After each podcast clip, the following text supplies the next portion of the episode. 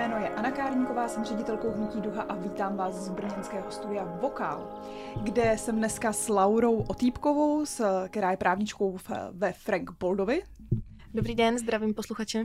A taky s Tomášem Jagošem, který je náš duhový eh, expert na komunitní energetiku. Vítej Tomáš. Dobrý den. My jsme se tady na Koberečku už víckrát bavili o tom, co je komunitní energetika, takže do toho úplně nepůjdeme. Případně se můžou posluchači, posluchačky kouknout na nějaké předchozí díly. Víme, že to je hodně užitečná věc, která umožňuje lidem být méně závislí na centrálních dodavatelích, že to znamená, že pokud mám třeba střechu, můžu si dát na ní soláry, tak pak můžu tu energii s někým sdílet. Ale zároveň, když jsme se tady o tom bavili, tak bylo jasné, že zatím to zákony české úplně neumožňovaly. To znamená, znamená, já jsem nemohla s někým sdílet třeba přebytek elektřiny, který bych si vyrobila na střeše. Teď je, jsme ale v nějakém zásadním momentě a tohle se mění. Takže co se děje? Budeme moc sdílet? Je to přesně tak. Teďka vláda připravuje nová pravidla, která přesně to sdílení umožní. A je to poměrně revoluční věc, která uh, evropské právo říká, že bychom měli mít možnost elektřinu mezi sebou sdílet, ale pravda je taková, že do dneška to nebylo v České republice umožněné. A my se vlastně teďka uh, podíváme podrobněji na ty, ten zákon, který tohle to umožní. Uh, to, to sdílení bude možné v jednak v energetické komunitě, ve společenství, to znamená v nějaké skupině subjektů, které společně si založí energetické společenství a budou si mezi sebou sdílet, ale taky bude sdílení možné pro aktivní zákazníky, uh, což si můžete představit tak, že když máte třeba uh, chatu a tam mám hodně svítí sluníčko, tam si nainstalujete solární panel, uh, tak z tohohle toho panelu můžete sdílet sami sobě uh, třeba domů do Prahy, do bytu, kde nemáte střechu a nemůžete si ten solární panel po, pořídit. Mm-hmm. Můžu sdílet i s někým jiným než sám se sebou? Jo, uh, to můžete, ale potom si musíte založit to energetické společenství. Uh-huh. A co, co to je to energetické společenství? Znamená to, že musím založit nějaký spolek a dohadovat se s lidma, nebo jak to vypadá? Uh, přesně tak. To energetické společenství to je vlastně právnická osoba, což je takový odborný termín, ale může to být jakákoliv forma, uh, právě nejčastější asi budou spolky nebo družstva, ale může to být třeba i SROčko. Co je ale podstatné, je, že nesmí být založené za účelem tvoření zisku, ale naopak za tím účelem, že vlastně uspokojuje potřeby těch svých členů. Že jeho cílem toho společenství je dodávat elektřinu členům, společně ji vyrábět, věnovat se třeba i uh, energetické účinnosti, zateplování a podobným věcem souvisejícím s energetikou. Jo, takže když to neposílám sama sobě, tak musím mít s těmi lidmi, s kterými to sdílím, nějaký vztah a tady tohle to jakoby společenství ten vztah vlastně vytvoří. Přesně tak, musíte jo. to nějak formalizovat, že založíte společně třeba ten spolek. Bude to složitý? Nemělo by to být složitý. Tady uh, teďka uh, můžu třeba zmínit takovou trošku reklamu, že my ve Frank Bolt vlastně máme právní poradnu a máme tam i automatický zakladač spolků mm-hmm. kde vlastně vyplníte nějaké základní parametry a ono vám to připraví veškerou dokumentaci, kterou potom můžete podat na soud a založit spolek. Takže tohle je poměrně jednoduché, už takhle asi 2000 spolků vznikly. Mm-hmm. To znamená, Tomáš, jestli tomu dobře rozumím, je tohle to způsob, jak si můžu vlastně snížit účty sobě, svojí rodině nebo právě třeba někomu, s kým se takhle spolčím? Je to tak, ta, ten, ten ekonomický uh, impuls je tam důležitý, ale není to jediný, jediná výhoda nebo jediná věc, kterou tady ten podle mě poměrně revoluční koncept má přinést. A druhá věc, kromě úspory peněz za elektřinu, protože obecně platí, že tu elektřinu, kterou si sami vyrobíme, třeba z toho soláru, ale to můžou být později i třeba složitější energetická společenství, která třeba budou provozovat i větrnou elektrárnu nebo jiné obnovitelné zdroje, tak kromě toho, že si tím, že si tím, tím levnějším provozem, levnější výrobou elektřiny snížím, teda část, eh, část vyfakturované ceny, protože se počítá, že tohle bude alespoň v začátku spíše doplněk. Já stále budu potřebovat toho standardního dodavatele, já stále budu připojen k distribuční soustavě, čili já nevytvořím nějaký ostrov, který bude eh, závislý jenom na tom, jestli svítí nebo fouká. Budu pořád připojen k distribuční soustavě a tohle bude spíš způsob, jak si část eh, fakturované ceny zlevnit, protože mm-hmm. ta moje výroba bude levnější. A čili jedna věc je ekonomický impuls, ale druhá věc, a to je vlastně i důvod, proč do toho takhle šlape stát, a tady bych chtěl eh, pochválit vlastně ministerstvo průmyslu, to často v Hnutí Duha neděláme, že poměrně dobře vlastně bojuje za ten zákon a snaží se i přes řadu oponentů z řad třeba centrální energetiky nebo takových těch tradičních hráčů na tom elektroenergetickém poli, snaží se ten zákon postrkovat tak, aby, ty komunitní, aby ta komunitní energetika opravdu fungovala, nebyl to koncept na papíře. No a z pohledu státu třeba dává smysl využití většího potenciálu. No to znamená, že já pokud mám rodinný domek a mám tam nějak velkou střechu, tak dnes platilo, že eh, množství panelů, které si na tu střechu dám, tak by mělo odpovídat mé spotřebě. Mm-hmm. Že moc nedávalo smysl pokrýt třeba celou střechu, protože co bych dělal s těma přebytkama? Buď to uložím do baterky, ale to není úplně tak mhm. jednoduché, ta baterka se za chvilku zaplní a sluníčko stále svítí. A já jsem v tu chvíli neměl moc eh, jakoby technicky a legislativní možnost, co dělat s těma přebytkama. A to sdílení elektřiny, ta komunitní energetika právě tohle řeší a umožňuje mimo jiné využívat eh, větší potenciál, možnými uh, jinými slovy pokrýt celou střechu, že ty přebytky teďka můžu už někomu nabídnout. Můžu to nabídnout sousedovi, můžu to nabídnout někomu v rodině, můžu to nabídnout obecnímu úřadu, školce a tak dále. Komukoliv, kdo bude vlastně součástí toho energetického společenství. Mm-hmm. Čili nejenom finance, ale i větší využití toho potenciálu. To si myslím, že je vlastně věc, která je zajímavá z pohledu z toho státu. No a v neposlední řadě je to i nějaká lepší kontrola nad tím, jak se ta elektřina vyrábí. A to může vypadat, že to spoustě lidem je jedno. Důležité je, aby prostě, jakoby, když dám do nabíječky, abych nabíjel mobil nebo, nebo notebook, ale uvedl bych možná paralelu třeba s jídlem. Tak máme taky obchody, kde se dá běžně koupit všechno, ale přesto řada lidí, kteří si sami pěstují, dělají si sami chleba, dělají si jogurtovače. A není to vždycky proto, že by to bylo z důvodu ceny, ale je to třeba i způsob té výroby, třeba nesouhlasí, jakým způsobem třeba nadnárodní řetězce produkují ty potraviny. A tady je to, tady je to podobným způsobem. Řada lidí se nemusí stotožňovat se způsobem, jakým se vyrábí třeba na centrální úrovni elektřina, to znamená z fosilních zdrojů nebo z jádra a chtějí být v tomhle daleko šetrnější, tak zase ta komunitní energetika jim to umožňuje, protože mají větší kontrolu nad tím, jakým způsobem, z jakých zdrojů ta elektřina vyrábí. Mm-hmm. My se tady bavíme hodně o fotovoltaice, protože to je samozřejmě pro lidi asi nejuchopitelnější, taky čteme všude teďka, kolik lidí si vlastně nainstalovalo panely. To znamená, je to, bude to v té první fázi užitečné hlavně pro lidi se solárními panely?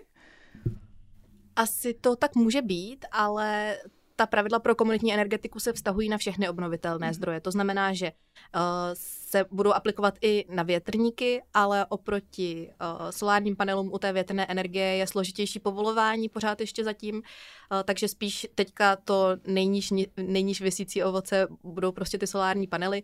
Zároveň do komunitní energetiky se můžou zapojit i lidé, kteří třeba už solární panel mají. Mm-hmm. Přesně jak říkal Tomáš, uh, už si ho pořídili, třeba si teďka ho rozšíří, aby zabíral skutečně už celou střechu, budou mít větší přebytky a rovnou se můžou spojit i se sousedy a tu komunitu založit. Uh-huh. A od kdy to bude možné? Protože já teďka chápu, že asi ten zákon naznačil tady Tomáš, že ministerstvo navrhlo nějakou dobrou eh, variantu, nicméně předpokládám, že jsou tam i lidé, co ho třeba úplně nechtějí, tak co, co můžeme teďka čekat, že se stane? Tak teďka je ten zákon v takzvané legislativní radě vlády. To jsou právní experti, kteří ho ještě uh, upravují ten zákon, aby vlastně byl po té formální stránce úplně dokonalý, aby tam nebyly nějaké chybky, chybějící čárky ve větách a podobně. Potom by ho měla schválit vláda, to mělo být na začátku dubna. Mm-hmm. A když zákon schválí vláda, tak to je teprve ale začátek. Pak jde do poslanecké sněmovny a musí vlastně projít třemi čteními, senátem a podpisem prezidenta. Um, to může zabrat několik měsíců.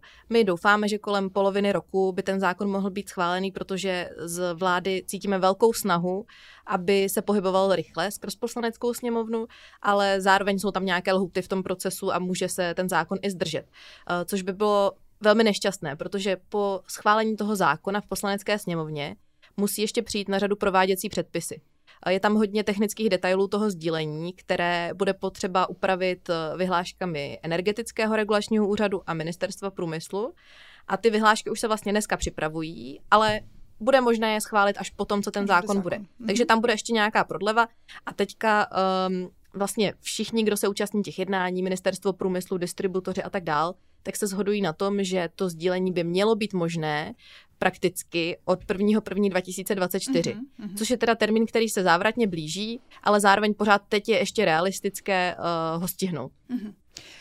My jsme se bavili, ano, Tomáši? Já bych, pardon, já bych tomu ještě jenom doplnil, že uh, nejde jenom o tady ten jakoby právní nebo legislativní pohled, který je samozřejmě důležitý, protože jsou tam určité navazující věci, už tady padlo zákony, prováděcí předpisy a tak dále.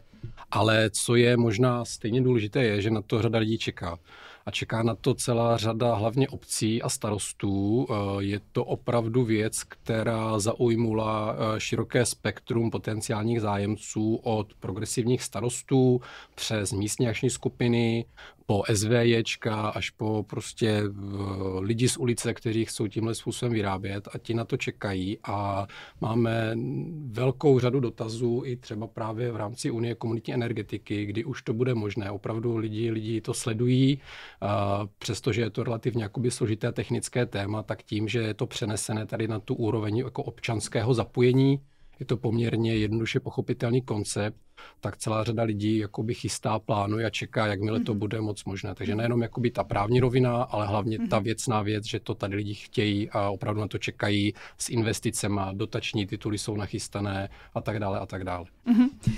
Super, že eh, si tohle popsala, protože zrovna jsem se chtěla zeptat, kdo to chce, komunitní energetiku, teďka je to jasný, ale kdo ji nechce, eh, kdo se bojí komunitní energetiky, protože víme, že poslanecká sněmovna může být někdy dost nejasný terén a nevíme, v jaké podobě ten zákon nakonec z ní vyleze. Hmm. No, obvykle se tady ti jakoby odpůrci uh, novot v energetice a nemusí jenom o komunitní energetiku, ale obecně o tu takzvanou novomoderní energetiku, kterou představují obnovitelné zdroje, tak se většinou jakoby uvádí ten, ten, ten oponent na druhé straně, ta tradiční energetika. A zatím si můžeme představit buď to velké elektroenergetické společnosti, nebo, nebo distributory, nebo třeba teplárny a tak dále. A v tomhle konkrétním případě se to dost proměňuje a dá se říct, že každému z těch subjektů, které jsem tady jakoby mm, jmenoval, tak vadí trošičku něco jiného. A nicméně v tuto chvíli se zdá, že taková jakoby největší žába na pramení jsou právě ti distributory. To znamená, vlastníci uh, distribuční elektrických sítí, elektrických drátů, když to řekneme takhle. Uh, ty jsou totiž poměrně důležité v tom, protože uh, my sice budeme, nebo ti lidé v té komunitní energetice budou vlastnit ty výrobní zdroje, to znamená tu fotovoltaiku nebo něco, ale nemají ty kanály, nevlastní ty kanály, nevlastní ty dráty, po kterých si to budou posílat. No a je jasné, že ten cvrkot bude daleko větší, tím, jak vlastně bude daleko více zapojených zdrojů, už to nebude tak jednosměrné z elektrárny jakoby do domu, ale bude prostě ty, ty, ty toky budou daleko, daleko jako složitější. No a toho se jednak jako obávají ti distributoři z pohledu nějakých jakoby technických nároků, modernizace a tak dále, ale taky samozřejmě je potřeba říct, že oni tím ztrácí část zisku, jo? protože, už jsme to tady řekli, principem toho sdílení je i úspora, no a ta úspora jde právě na vrub toho řekněme, tradičního nebo toho současného modelu, kdy je teda nějaký dodavatel, který vám prodává elektřinu, tak ten jako přijde, zkrátka, poněvadž vy si část elektřiny vyrobíte a my doufáme, že s postupem doby ta část bude větší a větší, či ten dodavatel vám bude moct prodat méně a méně. No a samozřejmě bude snaha i nějakým způsobem řešit ten vztah s těmi distributory, s těmi vlastníky těch sítí, protože, a to tady už taky padlo, a zatím v tom zákoně se neuvažuje o nějakém zvýhodnění nebo slevě, pokud budeme posílat tu elektřinu po těch drátech, to bude stále spoplatněné a za tohle teda za tohle neušetříme, ušetříme pouze za tu část, tu takzvanou silovou elektřinu, to, co si vyrobíme. To možná posluchači ví, že vlastně cena za elektřinu se skládá z té ceny za tu výrobu a potom z té ceny za ty služby kolem. To znamená, že to někdo jako přepraví, že to někdo, že to někdo prostě řídí, poplatek za obnovitelné zdroje a tak dále a tak dále. A právě tady ta druhá část, druhá složka zatím se jakoby nemění, ale my víme, že v okolních zemích, kde v té komunitě energetice jsou napřed, tak i na toto se šáhlo a šlo se cestou nějakých slev, eh, nějakých úspor a toto bude určitě taky jakoby velké bojiště a čekáme, že logicky právě třeba ti distributoři na tohle, na tohle jako neradí uslyší a bude to, bude to nějaká cesta. Ale myslím si, že myslím si, že nakonec, nakonec je to jako nevyhnutelné ty současné vztahy upravit, poněvadž ta, ta moderní energetika, to zapojení těch obnovitelných zdrojů prostě přináší změny na veškerých úrovních a byť se prostě ty různí hráči v těch různých úrovních jakoby snaží oddálit tu dobu, kdy budou muset přistoupit na nové pravidla hry, Uh, tak ale je to boj, je to boj, než se, než se tak stane a není jasné, jak ty podmínky nakonec jako budou vlastně vypadat. Mm-hmm. Tomáš zmiňoval, že v jiných státech už je to poměrně rozvinutá eh, věc, komunitní energetika. Eh, Lauro, mohla bys nám zkusit udělat taky jako pohled do budoucna, když se to tady podaří prosadit od příštího roku, by lidé, doufejme, začali sdílet, tak kam se posuneme, jak až, kam se můžeme dostat? Máme nějaký třeba příklad, kde to jede obzvlášť dobře? No tak uh, země, kde je velká tradice komunitní energetiky, tak jsou na západ od nás. Může to být třeba Německo a jejich energetická družstva, ale potom ještě dál na západ vlastně třeba Portugalsko nebo Nizozemsko, Dánsko a tyhle státy.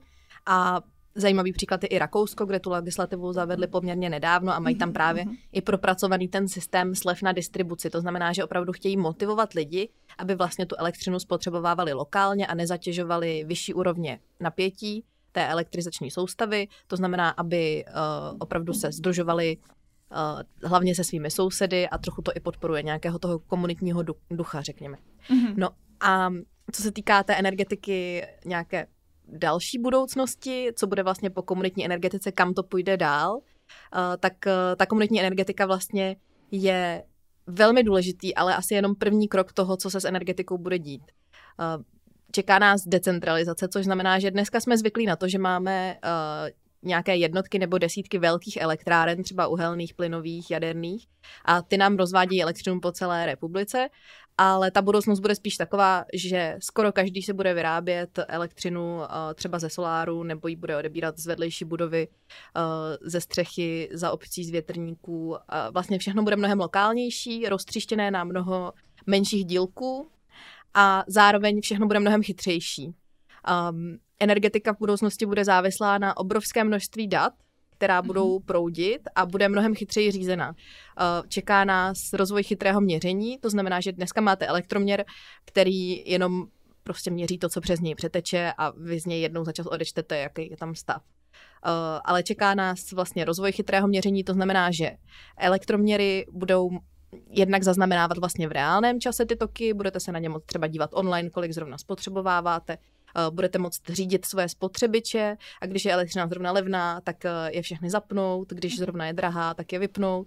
A tohle to všechno pomůže té síti. Bude to mnohem komplikovanější, ale bude to mnohem uh, efektivnější a umožní nám to právě zapojit hrozně moc obnovitelných zdrojů. Uh-huh.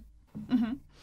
A chtěla jsem se ještě zeptat, mm, když někoho zaujala, třeba teďka komunitní energetika, ještě o ní neslyšel, tak Frank Bolt s Hnutím Duha založili Unii komunitní energetiky.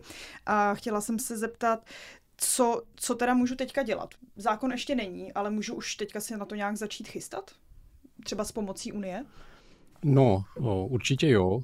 My to, my to vlastně i doporučujeme, protože ten proces od doby, kdy mám ten nápad na to, že bych tohle cestou se chtěl vydat a po to, kdy opravdu začnu sdílet, tak je poměrně dlouhá a je tam, je tam celá řada nějakých jako přípravných fází a právě teď je jako ideální doba podniknout ty přípravné fáze, ať je to nějaké mapování bilance, ať je to třeba zorientování se i třeba v dotačních titulech, ať je to vůbec dání dohromady té skupiny, té budoucí energetického společenství.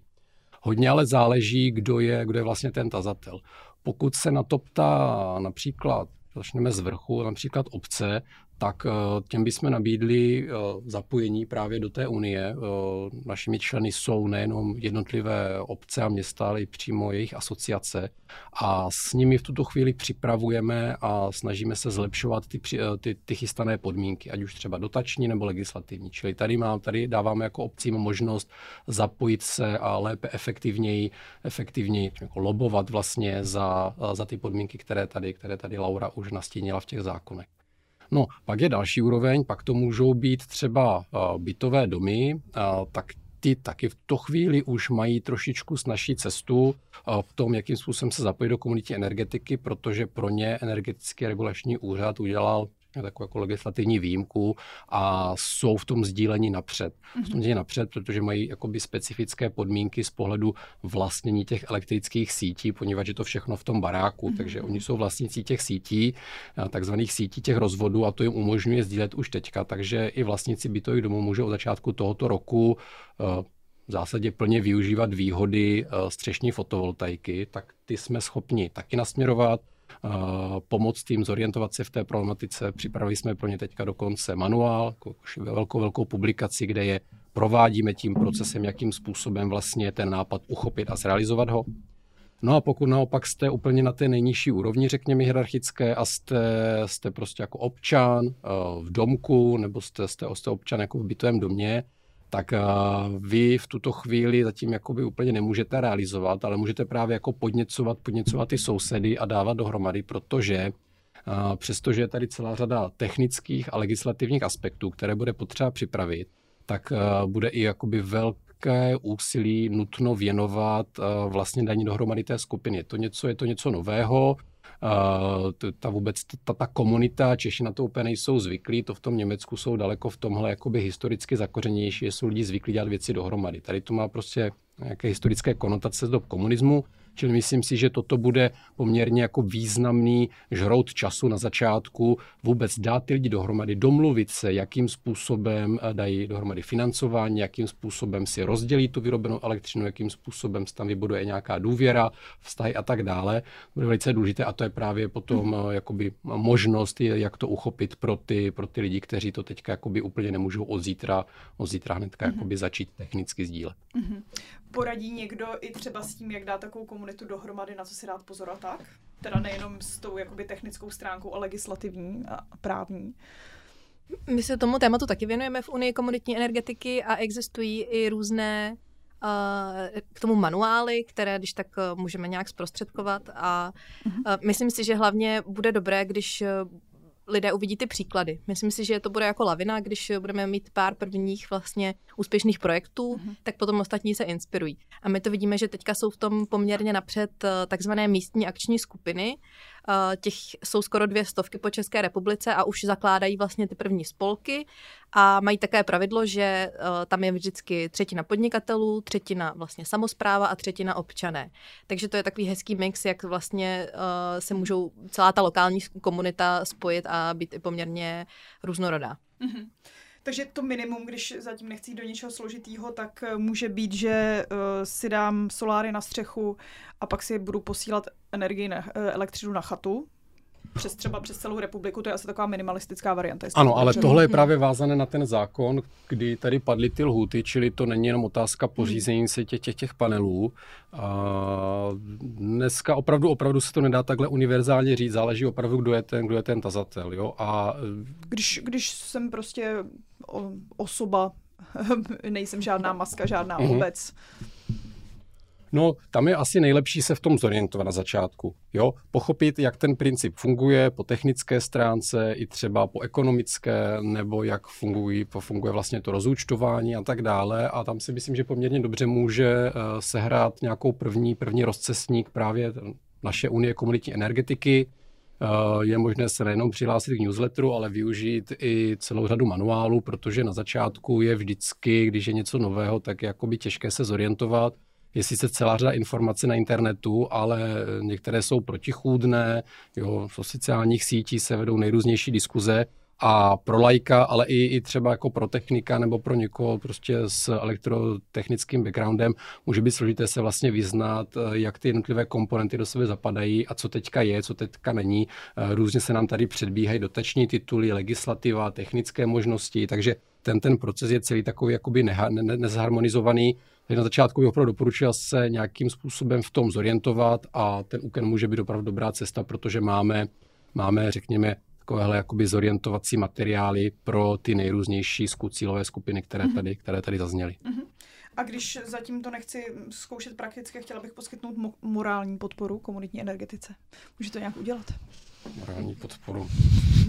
No, mně by třeba přišlo dobré v téhle fázi, protože ten zákon míří do poslanecké hmm. sněmovny a my máme všichni v poslanecké sněmovně svoje volené zástupce, uh, tak se jim ozvat a zeptat se jich, jestli vědí o tom, že ten zákon tam míří komunitní hmm. energetika, jestli je to pro ně důležité téma, jestli by ho mohli podpořit, aby prošel hladce. Hmm. Takže prostě jednoduchý e-mail.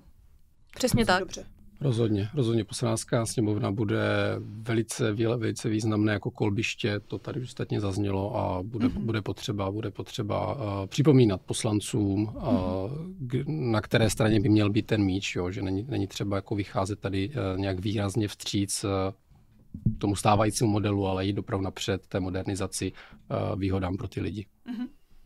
Děkuji moc. Ještě něco by mělo zaznít? Je ještě něco zásadního? Hmm. Myslím, že jsme to probrali horem dolem. Mně nic nenapadá. Možná jenom taková motivační věta na závěr, že určitě ta investice do obnovitelných zdrojů se teďka prostě vyplatí a ať už v budoucnu založíte komunitu nebo ne, tak pokud máte tu příležitost, tak určitě jděte do toho.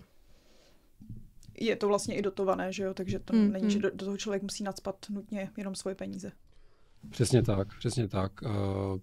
Uh, souhlasím s tím, co řekla Laura. Teď je dobrá doba s tím začít. Je to nejenom ekonomicky nejvýhodnější za dlouhou dobu, i právě v důsledku třeba energetické krize a vyplácí se to daleko rychleji. Na to vypsána celá doba dotačních titulů, ale hlavně je to stále jakoby blíž a blíž lidem. Jo? Už to není o větrných farmách nebo o solárech eh, někde na polích, už je to o tom, že to může využívat opravdu skoro každý. Nejenom ten, kdo si to může pořídit, ale i ten, kdo nemůže, tak se může zapojit do toho energetického společenství. Takže vlastně teď už prakticky není, neměl by být nikdo, kdo tady z toho konceptu eh, nemůže těžit.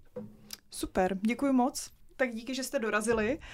Držme palce komunitní energetice a snad teda od 1. ledna přijde ta revoluce, o které Laura mluvila na začátku. A pokud i pro vás je důležitá komunitní energetika, chcete se dozvědět víc nebo nás podpořit, podívejte se na stránku Unie komunitní energetiky na uken.cz.